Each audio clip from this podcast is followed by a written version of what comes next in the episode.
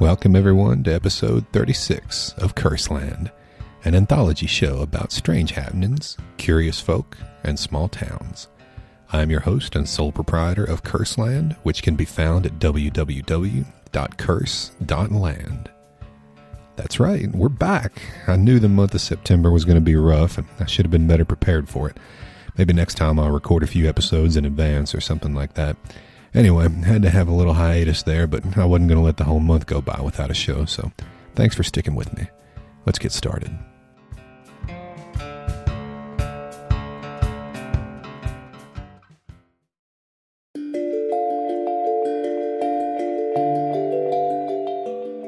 I got a few notes about this first story before we get too far into it. As you might imagine, I fall into a great many internet rabbit holes. And I fell into one here lately about the theory of abiotic oil. Now, if you've heard this before, you are absolutely already rolling your eyes. I had never heard of this, though. So the theory of abiotic oil comes in a few forms, but I think mainly the gist of it is that there are no fossil fuels and that the majority of oil we have in the reserves we've found has originated somewhere else, deep inside the earth and seeped up into Earth's crust. So, I don't know really anything about the sort of arguments surrounding this. I am not a scientist, but as you might imagine, like anything else that goes against the cathedral of its time, this is great material for a trip into Conspiracy Corner. So it took me an inordinate amount of time to find a piece of writing about this that wasn't just taking one side and attempting to lambast the other, but I think we finally got one. So here we go, a small primer on abiotic oil. This is from a site called HealthResearchFunding.org, and it's entitled Abiotic Oil Theory Explained. Science believes that oil and natural gas are formed by organisms decomposing. How that process originated is the subject of the abiotic oil theory. At some point, inorganic matter had to be the foundation of the organic matter that would eventually create the fossil fuels. That transition from inorganic to organic is an evolutionary process referred to as abiogenesis. When applied to oil and natural gas formation, that is how we get to the abiotic oil theory. The first abiotic oil theory was proposed in the 16th century by Georgius Agricola. They continued to be promoted through the first half of the 20th century, especially within the Soviet Union. Because there's a lack of predictability in finding oil or natural gas deposits using this theory, however, it's generally rejected for the theories that involve organism decomposition. Several ideas that have been shared through the abiotic oil theory suggest that natural gas and petroleum have always been present on Earth.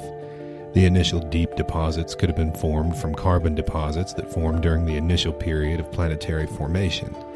Those carbon deposits could have come from asteroids, comets, or unknown special bodies that impacted the Earth during its formation. Within the mantle of the Earth, carbon has the potential of existing as hydrocarbons. It's usually found as methane, but CO2, elemental carbon, or carbonates are also possible. Within the abiotic oil theory, it is suggested that petroleum can be generated within the mantle based on abiogenic processes that incorporate this carbon. In 2009, the Royal Institute of Technology in Stockholm reported research that suggests crude oil and natural gas can be generated outside of the decomposition of flora and fauna fossils. That finding provides support for the idea that petroleum and natural gas can form through more than one method. There are 6 possible mechanisms that could support the processes described in the abiotic oil theory, creating organic matter from inorganic matter.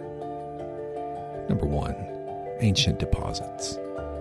Crude oil and natural gas could be formed from ancient hydrocarbon deposits that have always been present on our planet. Whether it was supernaturally created or the planet formed through a natural evolutionary process, these hydrocarbons have formed into fuel over the potential of 1 billion years. Number 2. Mantle creation. The hydrocarbon mixes required in the abiotic oil theory may also be created within the natural conditions of the mantle. Number 3. Hydrogen generation. Hydrogen has been found as deep as 20,000 feet below the surface of our planet. Depths of up to 60,000 feet are possible. If hydrogen were present, it could react with water, ferrous oxide, and magnetite to produce crude oil or natural gas. Number 4. Serpentite mechanism. Another proposed idea is that methane, hydrogen, or carbon dioxide could form petroleum with inorganic carbon when exposed to a high-pressure, high-temperature environment. Number 5. Spinel polymerization mechanism. High concentrations of magnetite, ilmenite, and chromite can be found in many rocks. Although chemically reduced rocks would be required to make this mechanism work, the reaction of methane and magnetite with ethane and hematite offers the potential of producing the conditions described by the abiotic oil theory. Number 6. Carbonate decomposition. It is possible for calcium carbonate to decompose at temperatures of over 900 Fahrenheit or 500 Celsius. The only problem is that calcium carbonate is not a mineral found within natural rocks, so although this reaction is possible, the plausibility of this method is not practical to the implementation of the theory. Why is the abiotic oil theory important to study? Although the origin of petroleum or natural gas seems like a strange debate to have, determining whether this fuel is a fossil fuel or not is important. If these fuels truly are fossil fuels, then they're limited in supply, and alternative energy resources would need to be created at some point. If they're not fossil fuels and are created through some form of abiogenesis, then the need to develop alternative fuels is reduced. The fact is, however, that no one knows with absolute certainty how oil and natural gas deposits form on our planet. We do know they're not directly associated with tectonic plates and structures, but otherwise, any theory offers potential answers. The abiotic oil theory comes in and out of preference over the years. At the moment, it may be out of favor for many, but that does not eliminate its potential validity.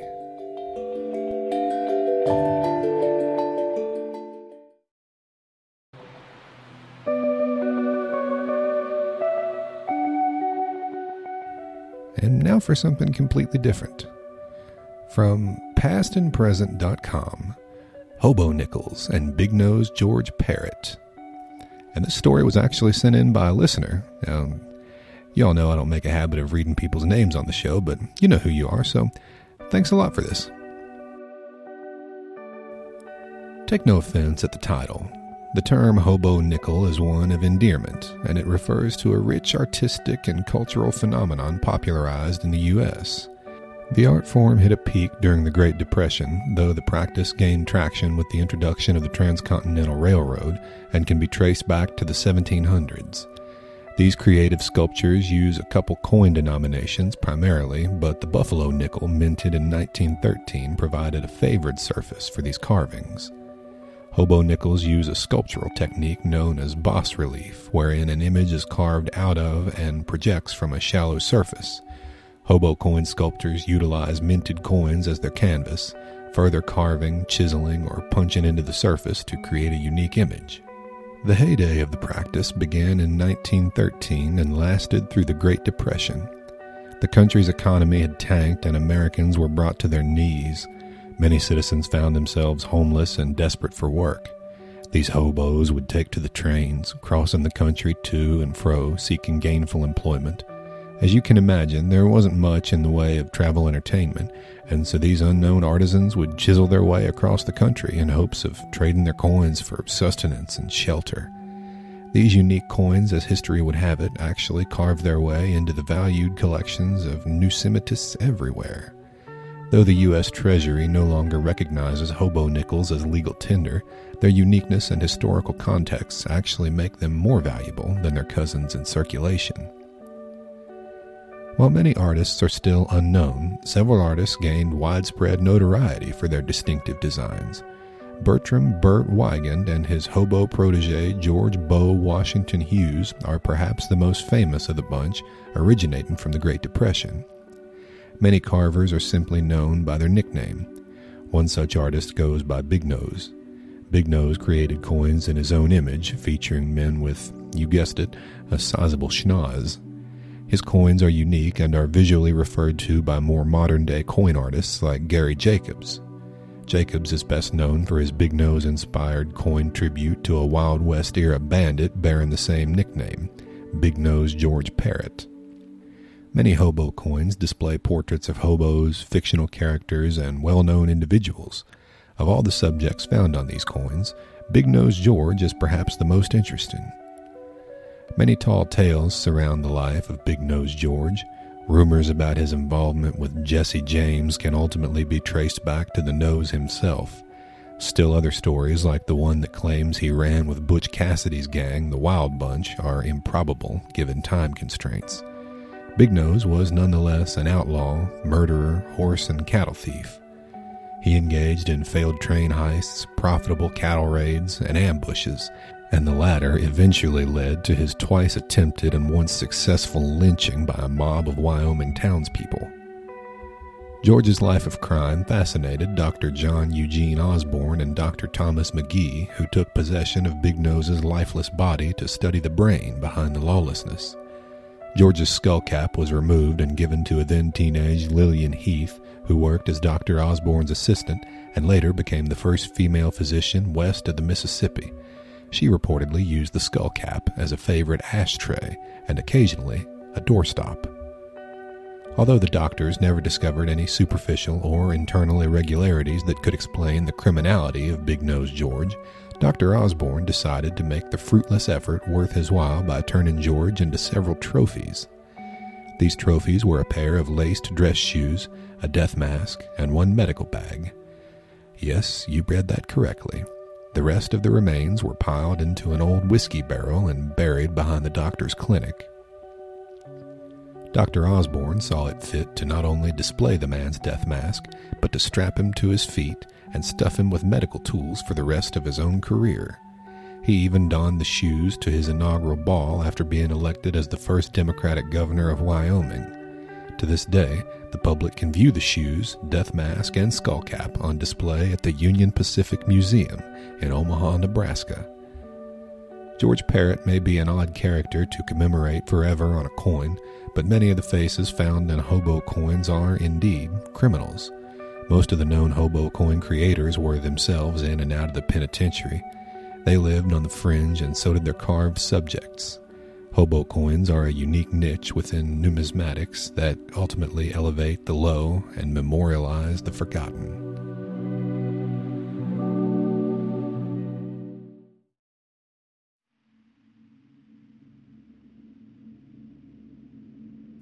Now a story entitled, "In 1945, a Japanese balloon bomb killed 6 Americans, 5 of them children, in Oregon." This is from SmithsonianMag.com, and it's written by Francine Unema. Elise Mitchell almost didn't go on the picnic that sunny day in Bly, Oregon. She had baked a chocolate cake the night before in anticipation of their outing, her sister would later recall.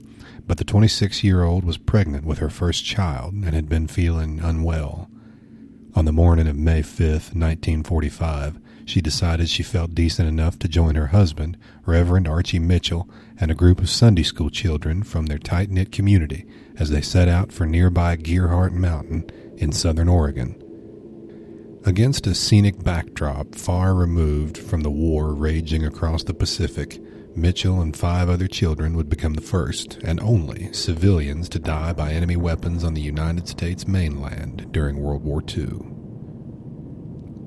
While Archie parked their car, Elsie and the children stumbled upon a strange-looking object in the forest and shouted back to him. The Reverend would later describe that tragic moment to local newspapers. "I hurriedly called a warning to them, but it was too late. Just then there was a big explosion. I ran up, and they were all lying there, dead." Lost in an instant were his wife and unborn child, alongside Eddie Ingen, 13, Jay Gifford, 13, Sherman Shoemaker, 11, Dick Patsky, 14, and Joan Sis Patsky, 13. Dottie McGinnis, sister of Dick and Joan Patsky, later recalled to her daughter in a family memory book the shock of coming home to cars gathered in the driveway, and the devastating news that two of her siblings and friends from the community were gone. I ran to one of the cars and asked, "Is Dick dead? Or Joan dead? Is Jay dead? Is Eddie dead? Is Sherman dead?" Archie and Elsie had taken them on a Sunday school picnic up on Gearhart Mountain. After each question, they answered yes. At the end, they all were dead except Archie. Like most in the community, the Patsky family had no inkling that the dangers of war would reach their own backyard in rural Oregon. But the eyewitness accounts of Archie Mitchell and others would not be widely known for weeks. In the aftermath of the explosion, the small lumber milling community would bear the added burden of enforced silence. For Reverend Mitchell and the families of the children lost, the unique circumstances of their devastating loss would be shared by none and known by few. In the months leading up to that spring day on Gearhart Mountain, there had been some warning signs. Apparitions scattered around the western United States that were largely unexplained, at least to the public. Flashes of light, the sound of explosion, the discovery of mysterious fragments, all amounted to little concrete information to go on. First, the discovery of a large balloon miles off the California coast by the Navy on November 4, 1944. A month later, on December 6, 1944, witnesses reported an explosion and flame near Thermopolis, Wyoming.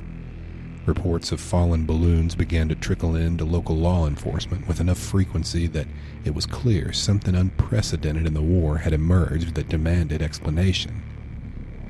Military officials began to piece together that a strange new weapon, with markings indicated it had been manufactured in Japan, had reached American shores. They did not yet know the extent or capability or scale of these balloon bombs. Though relatively simple as a concept, these balloons, which aviation expert Robert C. Mickish describes in Japan's World War II balloon bomb attacks on North America as the first successful intercontinental weapons, long before that concept was a mainstay in the Cold War vernacular, required more than 2 years of concerted effort and cutting-edge technology engineering to bring into reality. Japanese scientists carefully studied what would become commonly known as the jet stream, realizing these currents of wind could enable balloons to reach the United States shores in just a couple days. The balloons remained afloat through an elaborate mechanism that triggered a fuse when the balloon dropped in altitude, releasing a sandbag and lightening the weight enough for it to rise back up. This process would repeat until all that remained was the bomb itself. By then, the balloons would be expected to reach the mainland. An estimated 1,000 out of 9,000 launched made the journey. Between the fall of 1944 and summer of 1945, several hundred incidents connected to the balloons had been catalogued. The balloons not only required engineering acumen, but a massive logistical effort. Schoolgirls were conscripted to labor in factories manufacturing the balloons, which were made of endless reams of paper and held together by a paste made of konnyaku, a potato-like vegetable.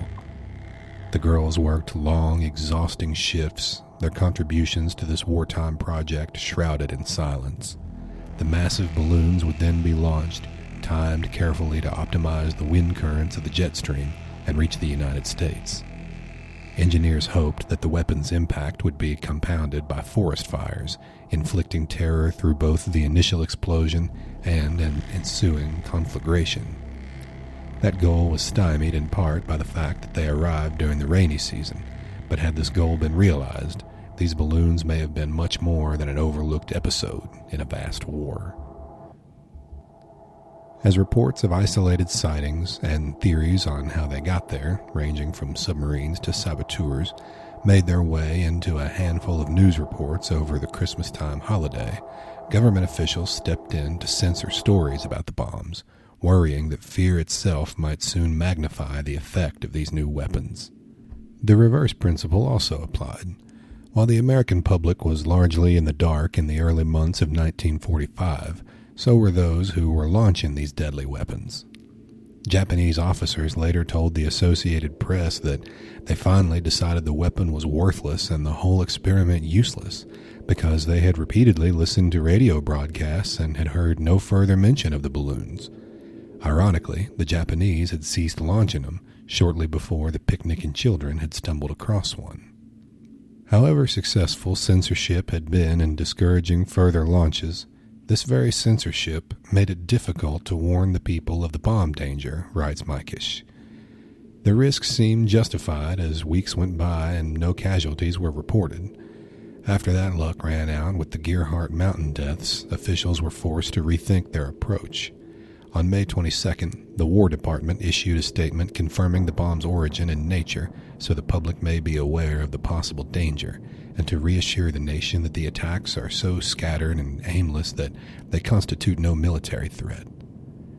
The statement was measured to provide sufficient information to avoid further casualties, but without giving the enemy encouragement. But by then, Germany's surrender dominated headlines. Word of the Bly, Oregon deaths and the strange mechanism that had killed them was overshadowed by the dizzying pace of the finale in the European theater. The silence meant that for decades, grieving families were sometimes met with skepticism or outright disbelief. The balloon bombs have been so overlooked that during the making of the documentary, On Paper Wings, several of those who lost family members told filmmaker Ilana Soule of reactions to their unusual stories. They would be telling someone about the loss of their sibling, and that person just didn't believe them, Soule recalls. While much of the American public may have forgotten, the families in Bly never would. The effects of that moment would reverberate throughout the Mitchell family, shifting the trajectory of their lives in unexpected ways. 2 years later, Reverend Mitchell would go on to marry the Betty Patsky, the elder sibling out of the 10 children in Dick and Joan Patsky's family. They lost another brother fighting in the war, and fulfill the dream he and Elsie once shared of going overseas as missionaries. Reverend Mitchell was later kidnapped from a leprosarium while he and Betty were serving as missionaries in Vietnam. 57 years later, his fate remains unknown. When you talk about something like that, as bad as it seems when that happened and everything, I look at my 4 children, they never would have been, and I'm so thankful for all 4 of my children and my 10 grandchildren. They wouldn't have been if that tragedy hadn't happened, Betty Mitchell told Soule in an interview. The Bly incident also struck a chord decades later in Japan. In the late 1980s, University of Michigan professor Yuzuru John Takeshita, who as a child had been incarcerated as a Japanese American in California during the war and was committed to healing efforts in the decades after, learned that the wife of a childhood friend had built the bombs as a young girl. He facilitated a correspondence between the former schoolgirls and the residents of Bly, whose community had been turned upside down by one of the bombs they built. The women folded 1,000 paper cranes as a symbol of regret for the lives they lost. On Paper Wings shows them meeting face-to-face in Bly decades later. Those gathered embodied a sentiment echoed by the Mitchell family. It was a tragic thing that happened, says Judy McGinnis Sloane, Betty Mitchell's niece, but they've never been bitter over it. The loss of these 6 lives puts into relief the scale of loss and the enormity of a war that swallowed up entire cities. At the same time as Bly residents were absorbing the loss they had endured, over the spring and summer of 1945, more than 60 Japanese cities burned, including the infamous firebombing of Tokyo. On August 6, 1945, the first atomic bomb was dropped on the city of Hiroshima, followed 3 days later by another on Nagasaki. In total, an estimated 500,000 or more Japanese civilians would be killed. Soule recalls working on these interviews and just thinking, my God, this one death caused so much pain. What if it was everyone and everything? And that's really what the Japanese people went through. In August of 1945, days after Japan announced its surrender, nearby Klamath Falls Herald and News published a retrospective, noting that it was only by good luck that other tragedies were averted, but noted that balloon bombs still loomed in the vast West that likely remained undiscovered. And so ends a sensational chapter of the war, it noted. But Klamathites were reminded that it still can have a tragic sequel. While the tragedy of that day in Bly has not been repeated, the sequel remains a real, if more remote, possibility. In 2014, a couple of forestry workers in Canada came across one of the unexploded balloon bombs, which still posed enough danger that a military bomb disposal unit had to blow it up. Nearly 3/4 of a century later, these unknown remnants are a reminder that even the most overlooked scars of war are slow to fade.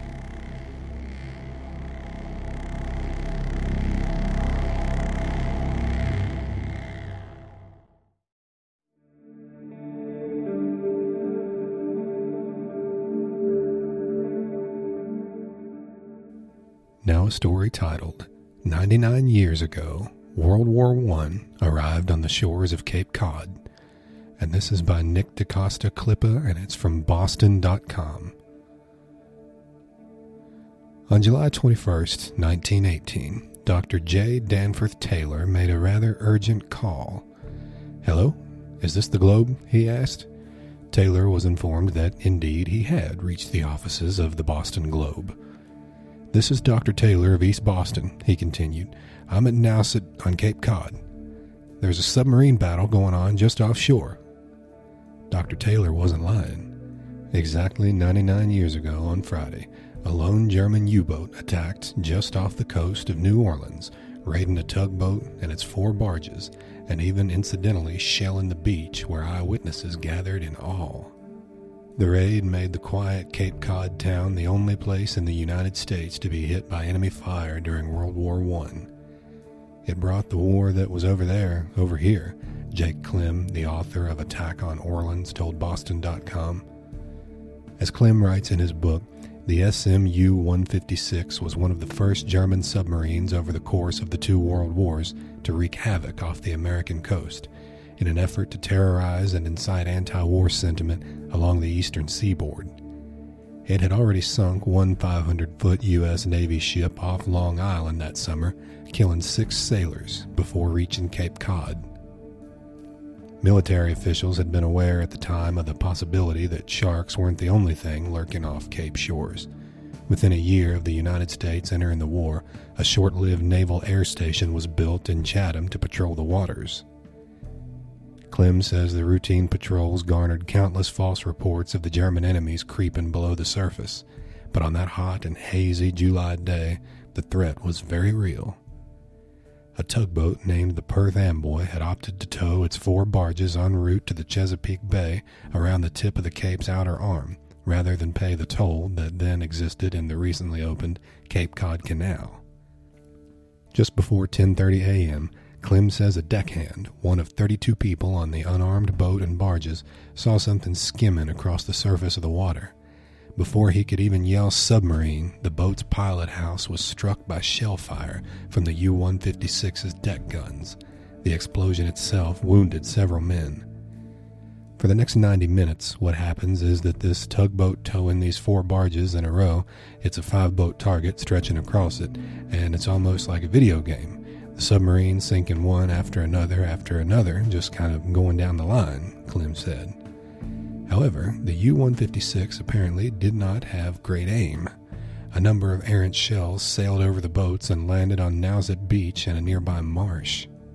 "The shooting by the Germans is rotten," Taylor told the Globe as he watched the attack take place in real time from his beach house veranda. "It has a terrible time hitting its target," Klim said. "It shot upwards of 147 shells in 90 minutes. Nevertheless, according to Globe reports at the time, the submarine went down the line, sinking 3 of the barges. All that we could do was stand there and take what they sent us," Perth Amboy Captain I.H. Tupley later told the paper. Meanwhile, the ongoing attack created a sizable stir on shore.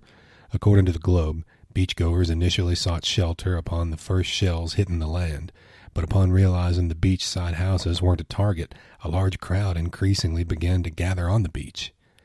"The bolder ones are now seated on their cottage piazzas watching the fight," Taylor told the paper. "You have countless people who are descending on the beach because this is before television and this is the most amazing thing they've ever seen before," Klim said. The Globe reported the following day that 1,000 people had crowded Nauset Beach to watch with bated breath the work of destruction. However, they weren't all bystanders. The lifesavers, an early precursor to the U.S. Coast Guard, were the closest first responders. They had been trained to rescue shipwrecked sailors, often in less than ideal conditions. In this case, they were tasked with saving the 32 people on the tugboat and barges who were hastily escaping into lifeboats. "They're used to saving people," Klim said. "They're not used to rescuing people under German shell fire." Within 10 minutes of the first shots, the attack was also reported to the nearby Chatham Air Base, which had two seaplanes in the skies responding to the scene by 11:15 a.m. As the U-156 continued its assault on the Perth Amboy and its barges, the planes dive-bombed the submarine. In response, the U-156 turned its attention, tilting its guns upward and firing upon the approaching planes. Each of the planes carried a 6-foot Mark IV bomb, which Klim described as almost cartoonish and which would certainly destroy the submarine if they hit it directly. However, the bombs, which had a history of malfunctioning, failed to explode, but it was enough to scare away the submarine. "The guys in the submarines have no idea," Klim said. "They quickly batten the hatches, as they say, and submerge and disappear and head back out to sea." The U-156 would go on to harass and sink fishing boats off the coast of Maine and Canada before cruising back toward Europe in September. However, it reportedly disappeared in a North Sea minefield. Despite the dud bombs, a naval lieutenant later even credited the plane's response for saving the towns of Chatham and Orleans. It is reasonably certain, had the U-boat not been attacked from the air, she would have destroyed the Chatham and Orleans, not because of any military value, but for the decided moral effect that such destruction would have had, said Lieutenant Elijah Williams, according to Klim's book. What a nice breakfast story this would have given to the German newspapers. 2 American cities destroyed by U-boat. Instead, the attack had the opposite effect, galvanizing the Cape Cod community. 2 of the sunk barges were empty, and the other had been filled with stone, according to Globe reports at the time. The tugboat, though damaged by the shelling and resultant fire on board, somehow stayed afloat. "They kind of laughed," Klim said of the local reaction to the attack. "They made fun of the Germans a lot." Even amid the shelling, Jack Ansley, the 11-year-old son of one of the barge's captains, stood on its deck waving the American flag until his father forced him to get into a lifeboat. My little boy Jack appeared to enjoy the whole affair, and his display of courage is truly remarkable, Captain Charles Ansley, who was one of the few injured by shrapnel, later told the Globe. As soon as the shells began coming toward us, he insisted that he get his American flag. As those on the tugboats and barges arrived safely ashore, the younger Ansley was again proudly waving the flag from his lifeboat, Klim said. None of the men, women, or children aboard the tugboat or barges were killed in the attack. The worst of those injured was a crew member whose arm was nearly severed by splinters from an exploding shell. Captain Ansley did, however, fear one casualty, his family's dog, Rex. According to Ansley, the family was unable to find the dog before fleeing into a lobster boat that came to help him. He was a great companion of my wife and 2 sons, Ansley told the Globe after arriving ashore. He was in the cabin when the firing started, and we could not find him anywhere when we were ready to leave for the shore. Ansley said he was holding out hope that Rex had made it to the stern of the badly damaged Lansford, the only barge that was still afloat. The captain said he was hoping to go out the next day to try and find the dog, but that trip became unnecessary when Walter Eldridge, a Chatham fisherman, arrived ashore later that day with Rex, safely in his boat. Eldridge told the Globe that he had gone out to check on the Lansford and, upon arriving at the barge, was met by the dog who greeted him with yelps of joy. Despite its singular distinction as the only place in the country hit by enemy fire in World War I, the Orleans attack has since been, as Senator John McCain puts it, tucked away in the dusty archives of history. Pamela Feltis, the executive director at the Orleans Historical Society, said a hotel on Nauset Beach used to display a large sign commemorating the attack, but it was torn down long ago.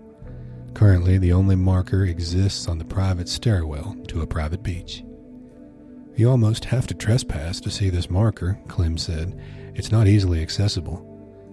But with the centennial approaching, Feltis says a town-wide celebration is in the works for next year. We're still working on our plans, but it's going to be big, she said. Feltus says the Historical Society has already begun collecting artifacts from the attack, including bullet-ridden wood from the ships and an oar from one of the lifeboats, and hopes that others will come forward with their own contributions. Given that locals reportedly scoured the beach for souvenirs following the attack, they may not be in short supply. Klim says that he still comes across pieces of German shell for auction online. After all, he noted, the term beachcomber was popularized on Cape Cod.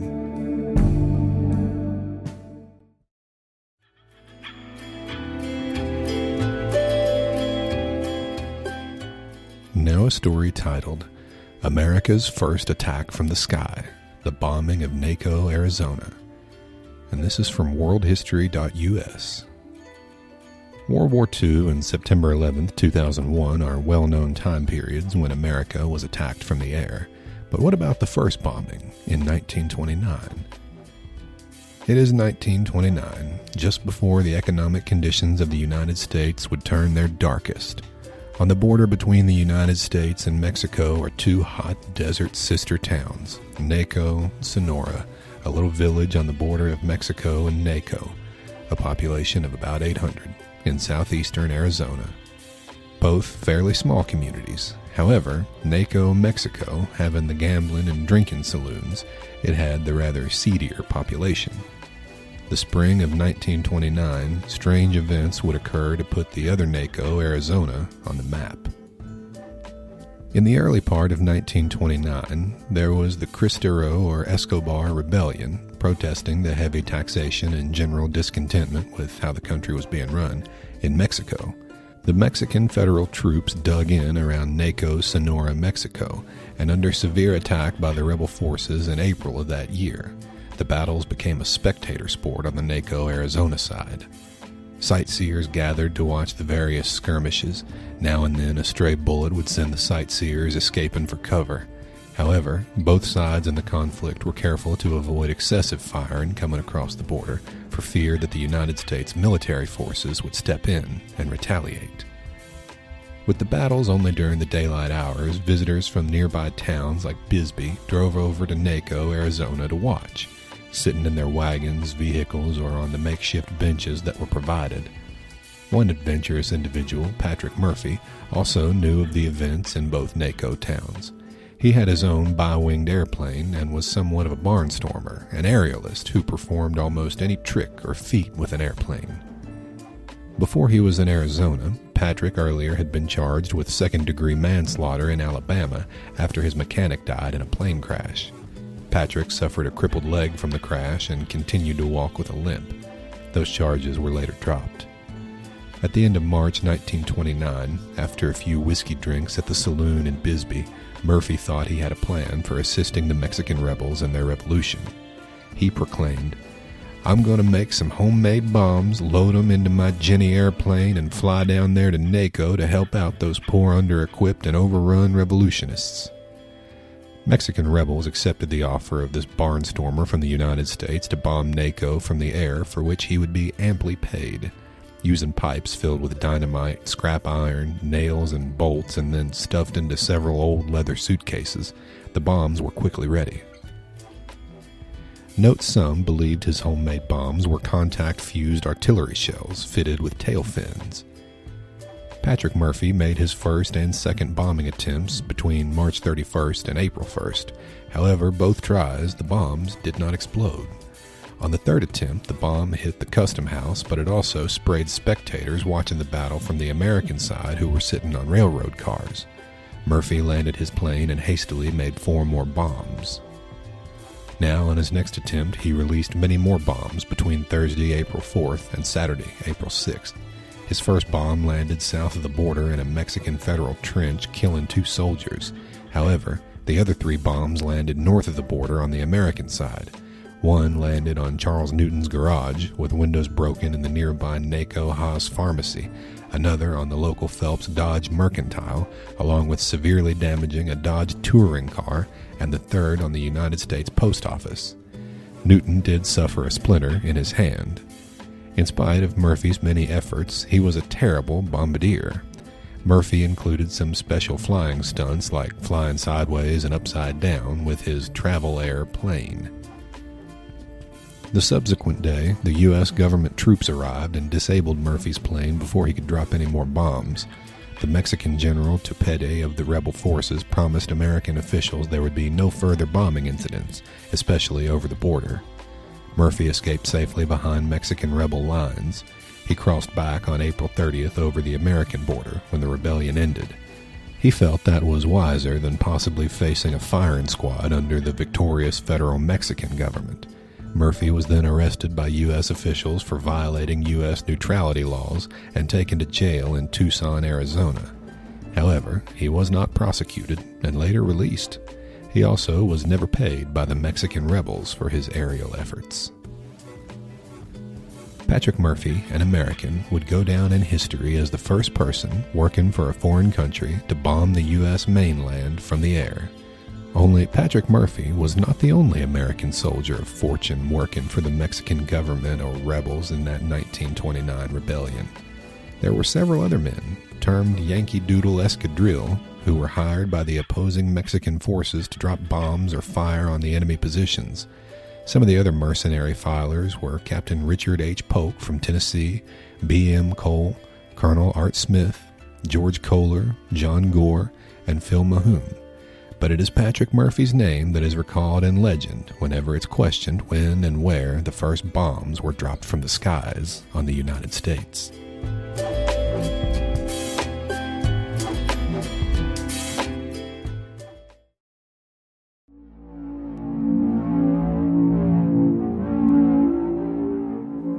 Here's another story by Nick Moore, fan favorite, and one of my favorites too. This one's called The Black Cloud.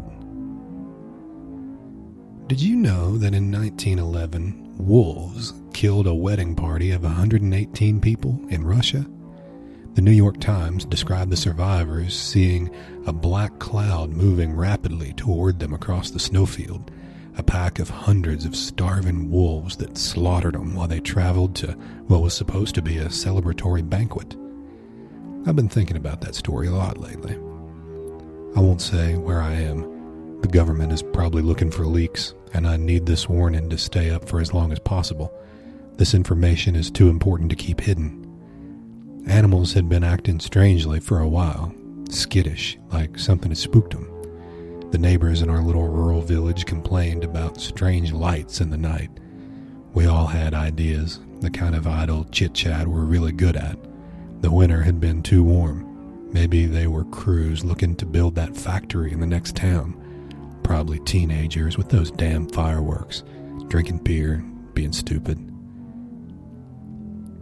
The night it happened was a full moon. I remember walking home from visiting a friend earlier in the evening and being amazed at how well lit everything was in the moonlight. I was too far from the first attack to hear the screams, but the news the next day shocked me. Wolves had attacked a campsite nearby. 15 people had been killed and another 8 injured. While this wasn't unheard of, the loss of life was extreme, and we were all shocked by it. However, there weren't more attacks. People healed, and we mourned and moved on. The second month was much worse. My neighbor's cousin had moved in after the attack so he could recuperate, and the neighbor had complained to no end about the inconvenience, by which he meant he couldn't hit his wife when he had a relative staying in the house. I heard his screams when it started. I remember looking at the window and seeing a giant wolf chasing him out of his house and being frozen by the sight. It was too large, unnatural, deadly. I locked myself in the basement for the night and prayed for morning. Sunrise brought only awful news and heartbreak. Our village was not large, and the 55 deaths shook it. Another 37 people were injured, and no one could explain how a pack of large wolves had descended across such a distance without being noticed, nor how so many of them had gotten into people's houses. I began to hear dark whispers, rumors that the survivors had been touched with some dark curse, that they were to blame for this. For the next month, it seemed like we sat on a powder keg, the whole community counting down the days until the next full moon. I'm not sure how many people were killed that night. I know that the soldiers arrived the next morning, and we were told that we were being relocated to a small city close by where we could be protected. Just a temporary safety measure while the government killed an especially violent pack of wolves. After arriving in the city and being inspected for wounds by an army medic, we wound up in makeshift shelters. Villages throughout the surrounding area had been emptied into the city, and anyone who had been bitten by a wolf was moved to a special quarantine at some camp outside the city. I never saw any of those people again, but I assume they're now dead.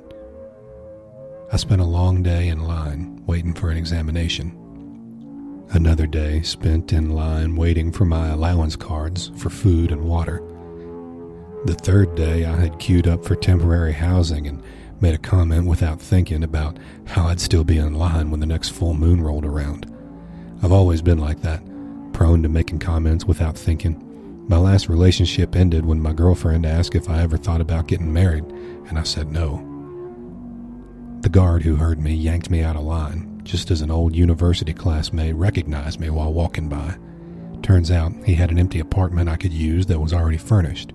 For once, my mouth had worked in my favor. I glanced with glee as I walked away from the swirling, serpentine line of people waiting for housing. The entire thing was a giant, hectic mess. Mistakes were made. Mistakes are always made. The atmosphere in the city was chaotic. The local priests began to warn about how we were being punished by the gods. They stood in front of churches and shouted that salvation lay within, that they offered the only protection from God's wrath. Soldiers with rifles stood on every corner. Again, the countdown to the full moon set everyone on edge. One of the largest churches announced it would serve as a sanctuary, locking their doors to protect the flock within. I turned in early that night and barricaded the door. I don't know how many people in that church had been bitten. I don't know what it must have been like when they turned, when the crowd realized they were locked in with them. I do remember the screams and the sirens outside. I remember the explosions and gunfire in the distance. I remember the next morning, too, when all inhabitants ordered to appear for inspection, watching those who had been bitten being taken away. And the morning after that, when the soldiers were gone, we were told that they had built fortifications around the entire area, a barricade to keep this problem in. I heard they shot anyone approaching it. We were alone now, and there were other dangers besides the wolves. A group of hard men announced they had formed a local protection squad. They searched homes for people who had been bitten and were being sheltered by protective families. They beat those who they thought were hiding from them and collected weapons and food for distribution. They were a hard-drinking, violent bunch, and a citizenry used to tough rule buckled quickly. They hung those who they suspected of having been bitten throughout the city as a public show of how they would protect us. The internet had been blocked since we moved here, and every day I watched the news in a vain hope that our situation had been noticed by someone in the outside world. Stuck in a city not my own, caught between a malicious ruling class and a pack of supernatural wolves, I prayed for deliverance. On the night of the next full moon, we were all ordered into our homes at 3 p.m., long before sundown. I heard that the protection squad had found a bunker they were safe in. Someone said only the two titular leaders, Anton and Xander, had the keys. I heard that they locked themselves and their goons underground and waited for morning. The wolves streamed into the city like an oil slick cuts through water, a line of darkness that you know will remain long after it appears to dissipate. Those who were living in less secure homes met a quick fate, and I watched him from above and cried. I prayed for deliverance from my brutal reality. The protection squad inspected us again the next day, and again the day after that. Now they would stop people in the streets and order them to disrobe. You can imagine the liberties they took. The bite victims who they hung seemed to include a disproportionate amount of their detractors, but I said nothing. In truth, I was terrified. I prayed every night for a sliver of hope. It didn't come. It was almost 4 weeks later when I rounded a corner and watched Anton beating a man. "What are you doing?" The words had escaped my mouth before I realized I was speaking. This scene in front of me was clear. I saw the woman crying, the man, her father, standing between her and Anton, bleeding. Anton paced over to me and placed a hand on my shoulder. "This doesn't concern you. Carry on, friend." I looked at the pleading eyes of the man and looked at my feet. My words cut off as his fist hit my stomach. "Didn't I tell you to carry on?" He snarled as he circled me, looking for an opening to exact more violence as I tried to curl into a ball. He kicked my side, then my head. I heard a scream as the man threw himself onto Anton's back. I heard shouts and footsteps. A crowd surrounded Anton, holding him back from attacking the man. Then, laughter. Anton announced he was ready for his prize fight against the wolves. The crowd dispersed quickly, leaving us alone. The man and his daughter shuffled past me. "Thank you," he whispered as he went by. I clenched my eyes shut until I was sure I was alone. I waited for the pain in my body to subside. Minutes passed. Finally, I opened my eyes. There, on the ground in front of me, laid a key. It was days before I slipped through the city to the side of the bunker where Anton and his men would take refuge. I tested the heavy door of the bunker and found it locked. I looked around and, finding myself still alone, I pulled the key from my pocket and inserted it into the lock. It turned.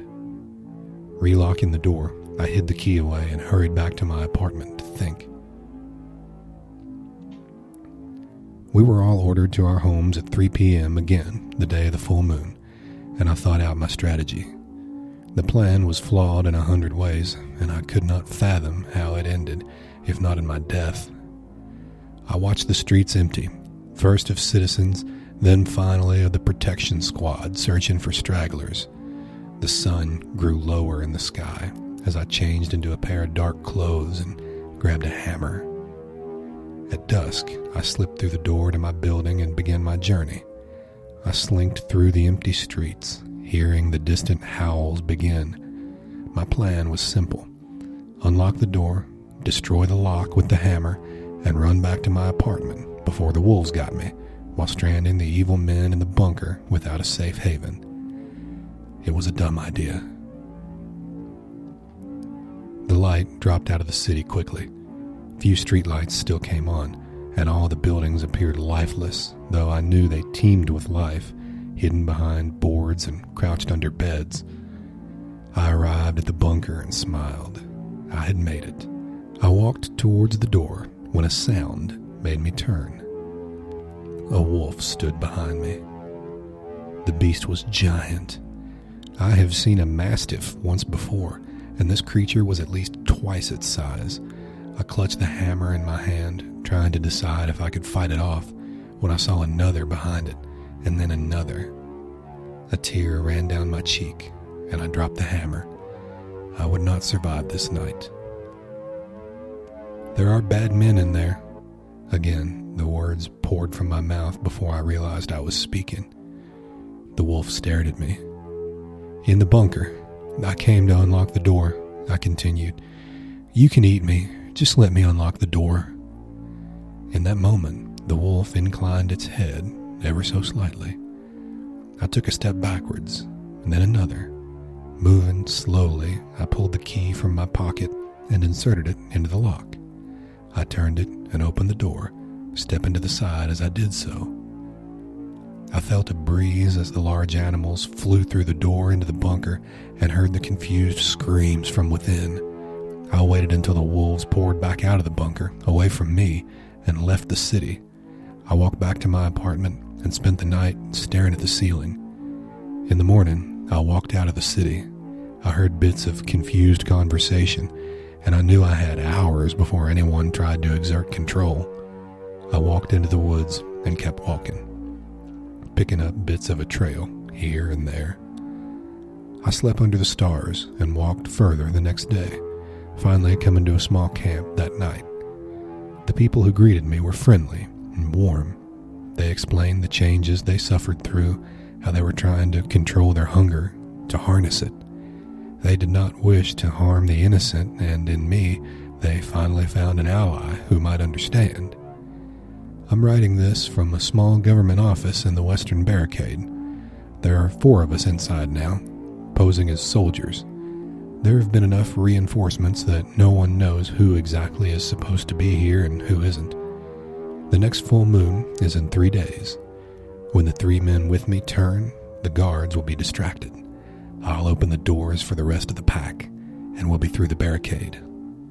The priest said the wolves were a punishment from God, and now I realize he's right. There is a way to punish the evil in the world, to wipe away the unjust. We're building something beautiful. After this full moon, we'll be free. And then, maybe we'll be at your home for the next one. There is a lot of evil in the world, and the pack is hungry.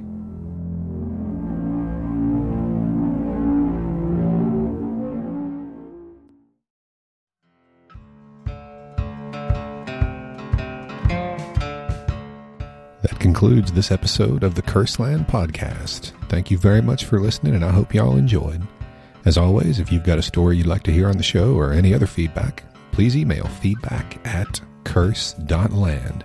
The show is also on Twitter @CurseLand, so you can message me on there if you prefer. Till next time, I'll talk to y'all later.